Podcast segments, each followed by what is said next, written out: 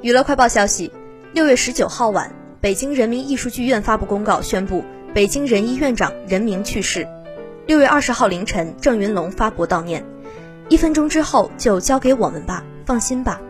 据了解任明曾三次获得中国话剧最高奖项文华优秀导演奖两次获得话剧金狮优秀导演奖。